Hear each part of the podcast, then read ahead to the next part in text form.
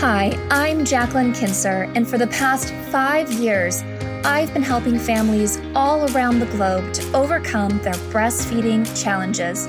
And this is the first non clinical breastfeeding podcast that shows you how to rock breastfeeding and master motherhood through practical tips, mindset shifts, and honest conversation to create a confident and empowering breastfeeding journey. This is the Breastfeeding Talk Podcast.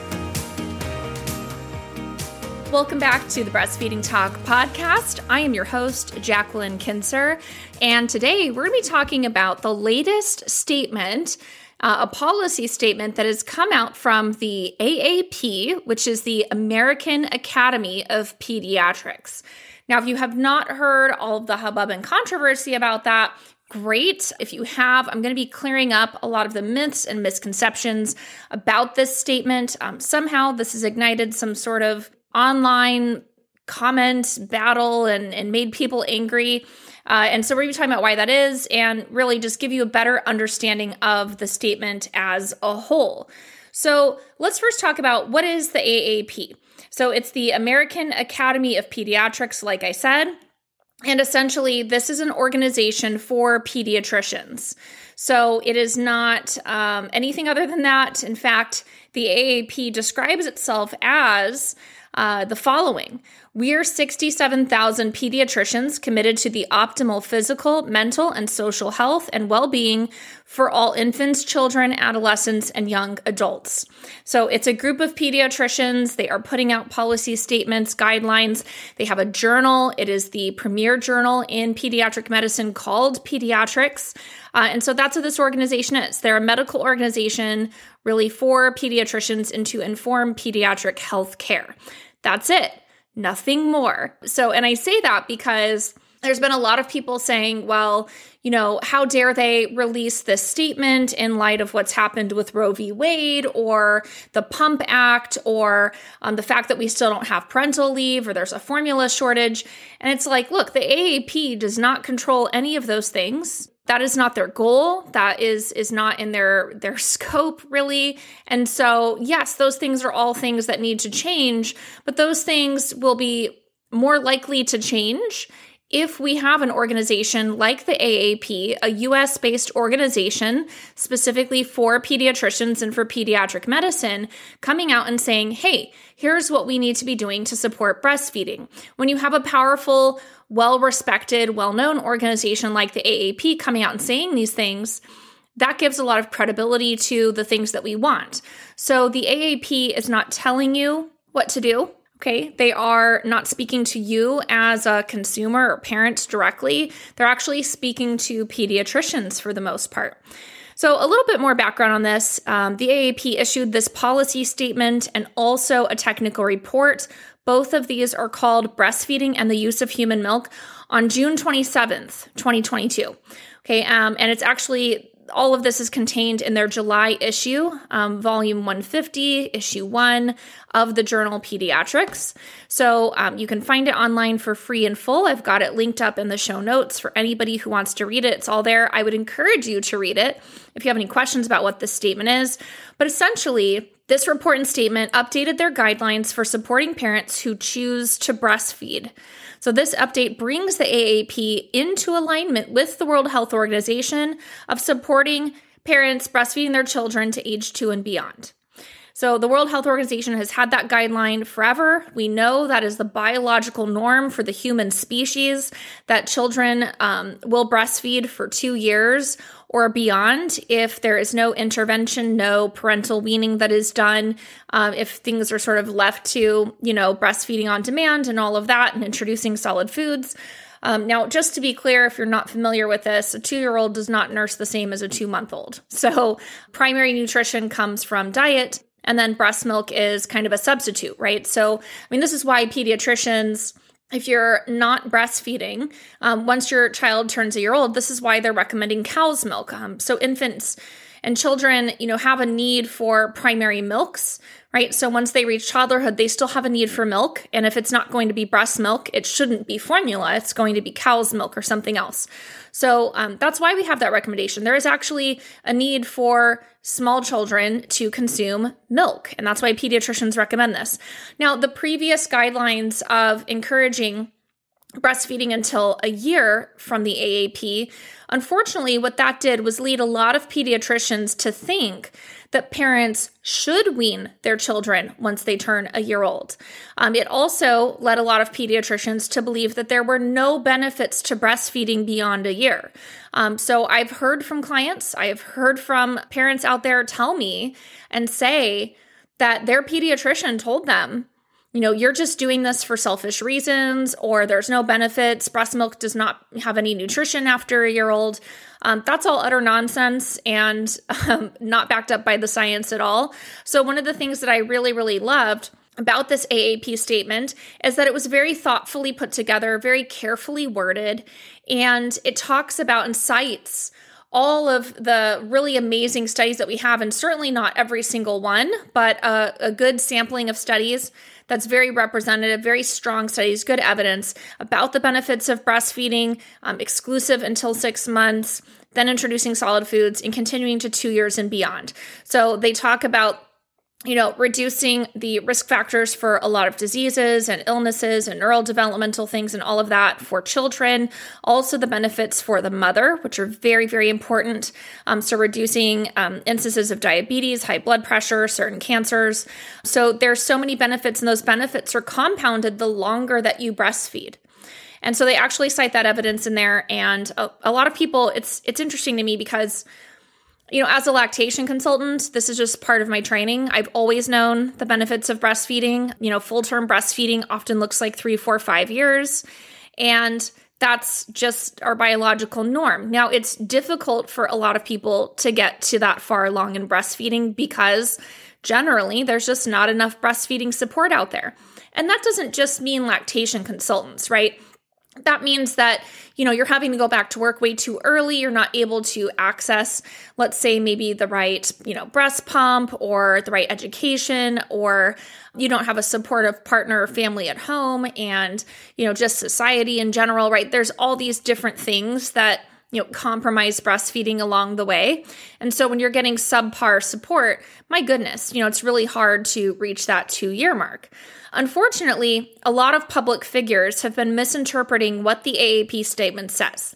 So they're saying this policy is shaming moms and it's setting an impossible goal for breastfeeding. I'm going to come out and say it right now. And I have come out and said it on Instagram. That's factually untrue and a gross misrepresentation of every word of the AAP statement. And here's why. So, again, this AAP, it's an organization for pediatricians. It provides guidance for the standards they want to see all US pediatricians adhere to when they're treating patients. So, the AAP is advocating for full term breastfeeding as a medical organization, and they are guiding pediatricians how to support breastfeeding in their communities and with their patients. They are not shaming moms. They're not even directing their statement at moms. They're just updating their policy to fully support breastfeeding when that is chosen by a family. So, if you didn't catch that, I would just rewind that about 30 seconds and listen to that again. So, people are really upset because they either haven't read the full statement, so they're paying attention to clickbait headlines and posts, or they don't understand what it means to create a public health policy using the best medical evidence available to us. It's interesting. I've had some great discussions on Instagram through DMs and whatnot where people have said, you know, the phrase breast is best, that, you know, that is a factually true statement. And why are people so offended about it? And I understand, right? Um, technically speaking, yes, breast is best for most people. So there's only rare cases where it's not, like a parent who's on chemotherapy or some other medication that's completely contraindicated during breastfeeding, or the child has a rare uh, genetic disorder and cannot properly tolerate and digest breast milk. So, you know, they actually point this out in the very beginning of their policy statement, the AAP does. They say medical contraindications to breastfeeding are rare. That is true. Now, what does that mean? A contraindication is not a complication. Okay, so a contraindication is like you have a medical something going on, a condition, something, treatment, whatever, and that is prohibiting you from breastfeeding. Okay, so that's what a contraindication is. So if you, you know, let's say you're prescribed a medication, but you have a medical condition that makes that medication contraindicated for you to take, that's because it would be medically dangerous for you to take that medication, right? So, a medical contraindication to breastfeeding is rare. That is a factually true statement. So, people sometimes don't understand the word contraindication. And that's really not the AAP's responsibility, right? They have to use certain language to convey things in a very precise manner. That's the appropriate word to use. So, you know, people are saying that it it feels impossible to breastfeed for two weeks, let alone two years, and they end up projecting their individual circumstances onto the AAP statement and saying that the the AAP is setting an unachievable goal for breastfeeding moms. Well, you know, I, am just going to come out and say this uh, because I feel like I need to come to the defense of this organization that's trying to do a very, very good thing for families. The AAP is not setting a goal for you they're not telling you that you should breastfeed for two years. Okay. Your baby's pediatrician is not telling you what to do.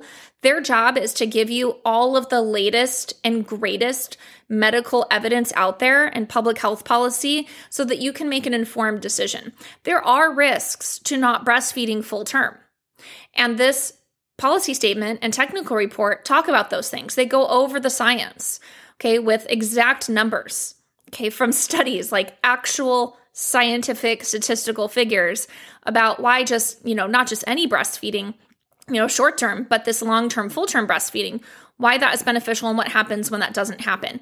They go on to talk about how impacted, you know, um, you know, people of color are by not being able to meet these breastfeeding standards. And they talk about, you know, the socioeconomic impacts of that. They talk about hospitals and how, you know, that advocacy there is not up to par. They talk about the community. They talk about the need for pediatricians to proactively go out in their communities, to connect with lactation consultants and refer to them, to have a written breastfeeding policy for their office, to support breastfeeding out in the open in their waiting rooms, to track breastfeeding rates in their own practices right? So the AAP is actually giving direction you know, numbered point by point direction to pediatricians to say, here's the things that we've identified that you need to be doing as a pediatrician, other than just treating your patients.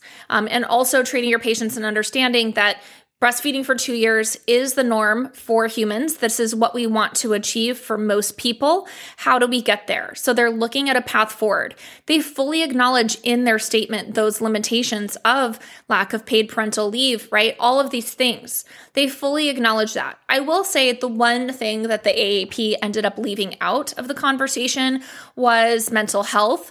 Now, that's a tricky one to address, and I can kind of see why they left it out because one, the AAP does not treat moms. They don't treat adult mental health. And so it's not really right for them to comment it, comment on it in a lot of ways. What's probably best is for them to partner with an organization like ACOG or someone else. Um, so the American College of Obstetrics and Gynecology, or you know something else, right? Because they're they're worried about pediatric care, and it's it's really out of their scope and out of their purview to comment on adult and parent mental health you know, that being said, I think there could have been maybe like one line about it. But the thing is, is that breastfeeding doesn't negatively impact mental health just in and of itself. The only time your mental health is impacted negatively by virtue of best breastfeeding is when breastfeeding is not going well and you're not getting support in making it go better. Because I can tell you, having done private practice for years, that even though breastfeeding is not going well, if you have the proper support in place, it's very unlikely that you're going to be in a bad place mentally. Like, and you're not going to have all perfect days. Like, I think there's this idea that just because you're breastfeeding, like, you should just be in love with it and, you know, just every moment should be this sheer joy and bonding moment with your baby. That's not true. That's just patently false. And I don't know where that ideal came from. I think it's from maybe just, you know, all of the beautiful breastfeeding photographs that are out there, which are great. Um, but breastfeeding is not always bliss and it's not going to be. And so I think moms are sort of set up for failure when they're not really educated on how difficult it can be. Or on the flip side, people are telling them their horror stories of breastfeeding in which they got like zero support doing it And these stories are shared, and people feel like vilified, like, oh, it didn't go right for me. And so I chose formula, and that's what was best for me. And that's great, you know. But the problem with that narrative is that when you're shouting that publicly, you're actually scaring people away from breastfeeding and you're never giving them the solution. You're never saying, I had a horrible time. I had a shit time. I had to go to formula. My nipples were bleeding and I had all this stuff. Like, it's one thing to tell that story, but it's another to leave out the fact that, hey, there is actually support out there. I should have gotten that and I probably would have had an easier time. Be angry at the systems that didn't give you the support you needed when you needed it instead of being angry at the people that are out there trying to support breastfeeding. So it's weird to me that when something doesn't go well, the people that exist out there that could help this go better, hint, hint, me me and my team, um, or any great lactation consultant, right? Like we can fix some of the worst situations. I, I promise you. I mean, we have seen, I've worked with people pumping straight blood. I mean, I have work with people who, you know, are are getting zero drops of milk at the pump and we're able to get a milk supply going. Like, I mean, there's no situation that that's truly that bad, right? It's just a matter of like if you've gone months and months without getting support in it, it definitely becomes a lot harder and, you know, maybe it's not personally worth it for you to continue to pursue, right? So those medical contraindications to breastfeeding are indeed rare. It's just that when people aren't supported, when they when they aren't given good health care regarding breastfeeding, that we see these terrible outcomes.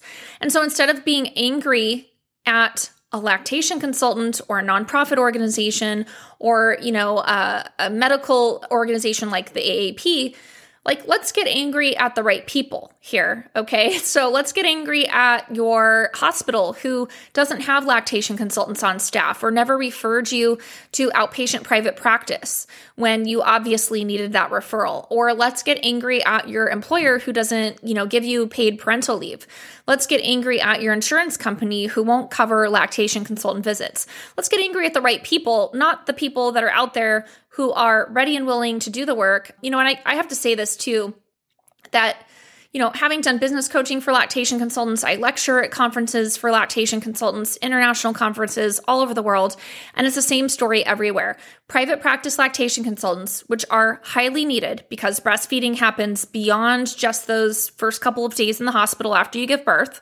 right? Things happen, things change very rapidly in those first couple of weeks. So we do need private practice. We need outpatient support. There are so many, too many lactation consultants out there that cannot make a living doing what they're doing. And it's not because they're charging too much. It's not because they're not good at what they do. It's because people don't engage and use their services. And so they leave the profession. They go find something else that will make them more money because honestly, whatever their fees are, they're really not enough. Um, it's it's you know there's overhead involved, and you have to consider that, right? Especially if someone's doing home visits and driving to you, and there's the cost of not just all of that, you know, involved in their supplies and the drive there and car insurance and gas and all of that, right? But on top of that, it's their time their time. So their commute to go see you means that that's another family that they couldn't help during that same time frame. And so a lot of people kind of bulk, you know, oh, $200 for an hour appointment. And it's like, $200 to take breastfeeding from being absolute garbage to something that now you can continue to do with a lot less frustration and a lot more ease in an hour time span. And you have this person's 100% dedicated support and they're supporting you after that appointment as well. They're not just dropping you and leaving you. That's an incredible value, quite honestly. I don't think a lot of people realize this unless they're combo feeding or they are fully formula feeding. But, you know, if you wanted to feed your baby exclusive formula, um, it's about 40 bucks a week to do that.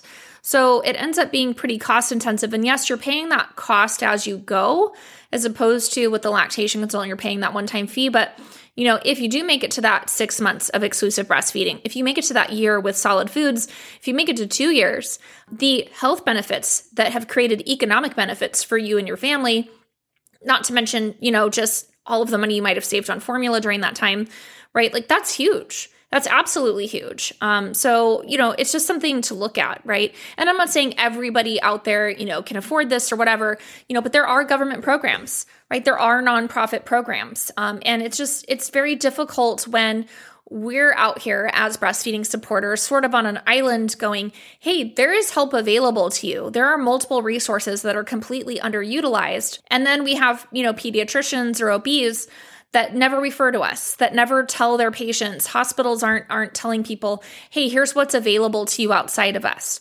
So, this AAP statement, the cool thing about it is that they're calling for that to change. They're saying you need to partner with OBs, you need to partner with hospitals, you need to partner with community organizations, and you need to partner with lactation consultants. And you need to make sure that every single patient that is breastfeeding their baby or wants to breastfeed their baby that walks through your door knows about these things. You need to have a partnership and you're working together.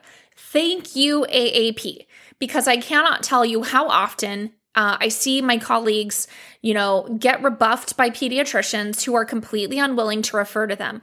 Why? I have no idea. It's not like we're going to steal your business.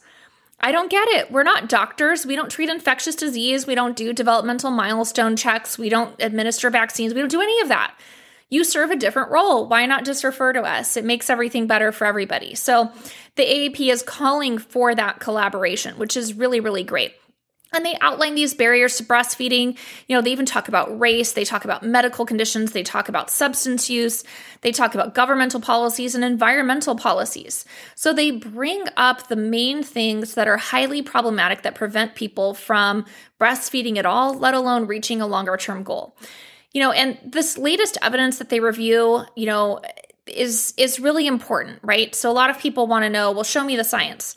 I mean, almost every sentence in this um, statement is backed up by a citation. So you've got plenty of studies to look at there if you want to dive deeper. And again, you know, we're linking this up in the show notes for you.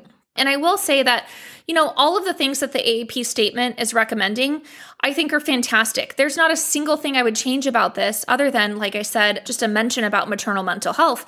But this is a, a perfect statement.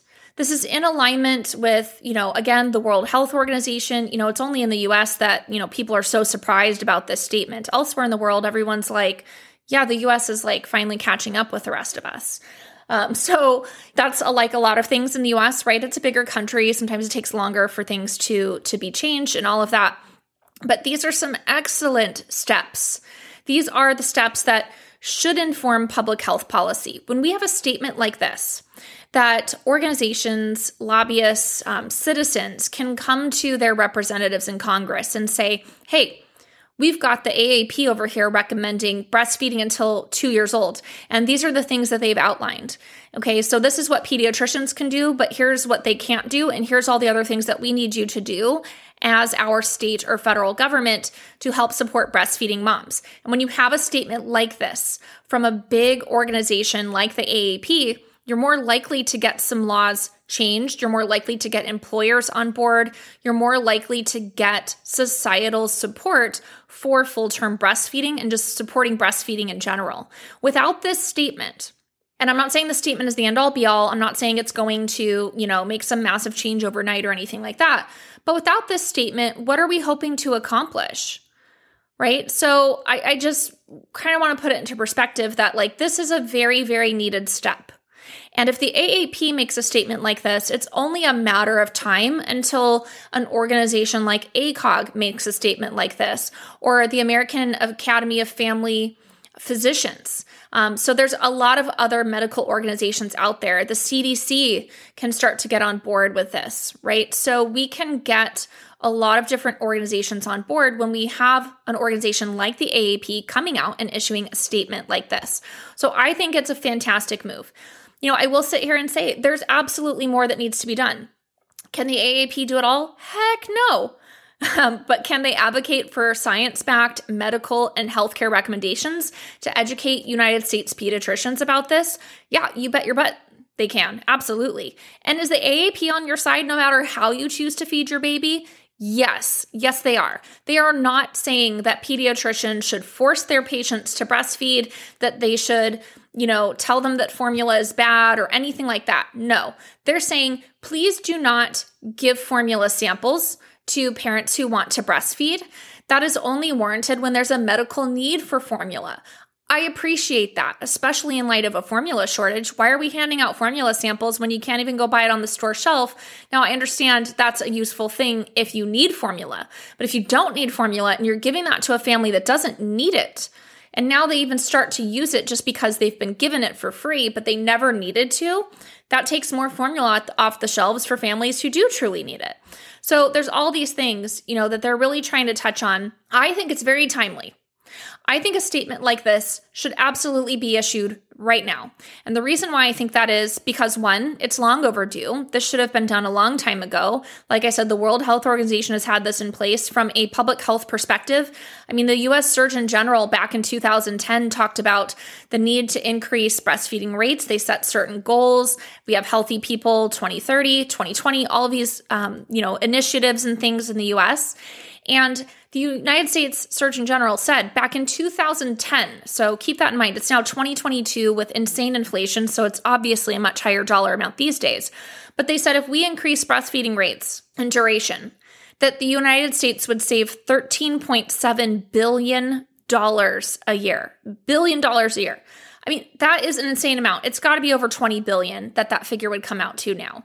So, that's a lot of money. That's a lot of money for our economy. And they put that number together in terms of, you know, healthcare costs. So, we know that infants who don't receive breast milk are more likely to become sick, they're more likely to die. And yes, that is factually true. Go read the statement. You can read all about it in there, um, especially if they're African American. So, this is a big problem, right? And if the child is not breastfed and they end up diabetic because they were not breastfed, they end up obese, um, they end up with, you know, all of these other complications, that is a toll on our healthcare system. That is more expense and cost economically to now take care of this child that otherwise would not have had these problems. And, you know, I really want to say this kind of this last point where people will say, well, my kid was formula fed and they're fine okay, that's great. And I'm not going to sit here and tell you that you're incorrect about that, but you know, they're still growing up, right? It still remains to be seen. Breastfeeding affects your health across the lifespan. It's not just something that affects your child during infancy or toddlerhood or the early childhood years. And so, you know, what is fine exactly? Right? Like, do we not want better for our children than fine? You know, it's kind of like this whole argument. I mean, this could be a whole podcast episode really about fed is best. No, it damn well is not best. Fed is the bare minimum to keep somebody alive. I, I mean, this is, and I understand the the intention behind the statement, but it's just factually untrue to say fed is best. No, it isn't. Fair is the fed is the bare bare minimum that's it. Like we, I mean, in order to keep a child alive, we have to feed them, we have to hold them. I mean, like I, I don't understand why that somehow becomes standard. And I don't think we should be lowering the standards just because that's what most people do. That's not how we create scientific policies. It's not how we create public health policies. You know, I mean that that would be like, you know, coming out and creating a public health policy that says, yeah, you know what? It's um totally fine to just, you know, never eat vegetables and you can drink soda all day long and you'll be okay. Well, scientifically, that's not true. And maybe that is what, you know, a heart, a huge portion of the population is doing, but that doesn't mean that we should make that the standard. So, this idea that we should lower the standard somehow, you know, or that we shouldn't raise the standard, I think is really misguided. I think that, you know, we know a lot better. We have science and, and med- medicine at our fingertips these days. And there's so much funding available for things like this now. You know, a policy statement like this can drive more funding for scientific studies on breastfeeding, how to better support breastfeeding, all of that. And if we are trying to stifle progress, if we are trying to stifle innovation, all of that, we're setting ourselves back. We're setting ourselves back historically and all of that. And there's a lot of other areas in our society where that is happening right now, unfortunately. And so I just want to say that I think the AAP did the right thing. And I think releasing the statement amidst a formula shortage is very important, right? So maybe the formula shortage wouldn't be as big of a deal had people been better supported in breastfeeding. Notice that I didn't say, had you breastfed, right? We're not putting the blame on the individual here. Like, individuals can only do so much. If they don't know how to access support, they can't access it, they're not getting good skilled support, then why are we expecting them to be able to meet these breastfeeding standards? We can't. And that's what the AAP is saying too. So I hope that that clarifies things for you. Um, that's sort of my rundown of it. Um, I would say that's that's my unbiased interpretation of it. You know, I don't agree with everything that the AAP says, although I do think their policies in general are really great. Um, like oftentimes, I refer back to their you know their policy, their sort of guidelines on jaundice in infants, things like that. Um, and I appreciate that they're updating things. That they're not just saying, you know, we already have a policy on breastfeeding, and so we're just going to leave it. They're making an effort to revisit these things, and you know, these were put together by some very very qualified people. So if you go and look at this, authors on this, you know, they're MDs, they're fellows of the AAP. One of them is a registered dietitian. We've got both of them are IBCLCs. They've got, you know, whole acknowledgments at the very end about everyone who's contributed to this and all of the work that they've done on it. And I have to say, I think that, you know, it's really wonderful to see that they included so many um, people from the Academy of Breastfeeding Medicine, IBCLCs, doctors, you know, people who are really working with breastfeeding. They also had people who have masters in public health, MBAs, all of this. Like, these are important credentials that you really want to have on board when you're looking at creating a policy like this. And so, you know, if this is something that has, you know, personally offended you in some way, uh, I really would just say I think that it's important that you take a step back and ask why. Why am I offended by the AAP creating a public health policy to better support breastfeeding and improve breastfeeding outcomes? Why would that be offensive? You know, if breastfeeding has not gone well for you or it currently is not going well for you, don't you want better support and better healthcare regarding that? Or do you really just want people to say, you know, no, I don't want to support you in breastfeeding and continue the suffering that you've experienced. Because it really is black or white in that sense, right? You can't sit here and say, I want more breastfeeding support, but then get angry at the people that are trying to create that. Um, so, anyway, if you're following me on Instagram, you've seen me talk about this a lot especially during this time frame and whatnot. So um, I would encourage you to come over there, follow us at Holistic Lactation, um, having some good conversations. You know, if you're enjoying the episodes you listen to here on Breastfeeding Talk, we've had some incredible interviews recently. If you have not listened to the previous episode with Dr. Rebecca Diamond, she is a pediatrician. We have an excellent conversation about breastfeeding and the ways that pediatricians have traditionally not supported breastfeeding and what she's doing as a pediatrician to support breastfeeding. Dr. Diamond is an excellent example of what the AAP wants its doctors to be doing. And so I would encourage you to check that out. She's got a book coming out in September. I'm so excited. She's um actually just messaged me to send me an advance copy. So I'm going to read that. I'm sure you'll hear me talking about that. I love reading books and hers just if it's anything like what she posts over on her Instagram, I cannot wait to read it. I wish I had this book like 10 years ago. Um, so, anyway, go back and listen to that episode if you have not. Make sure you're subscribed to the Breastfeeding Talk podcast wherever you like to listen to us. That way, you get notified every time there's a new episode. And if you love this episode, please screenshot it, post it in your stories, tag us. We would love to hear from you. Leave a review that helps other people find this podcast and listen to the episodes. It improves our ranking over on any podcast platform. So, we so appreciate you listening, and I'll talk to you on the next episode.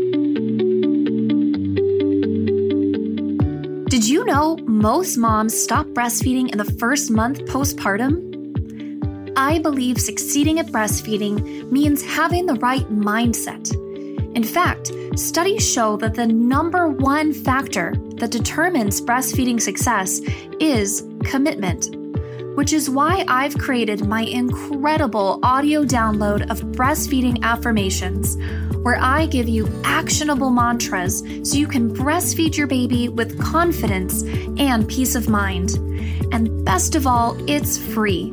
To get access to this audio and PDF, simply visit holisticlactation.com slash mantras and you can get started right now.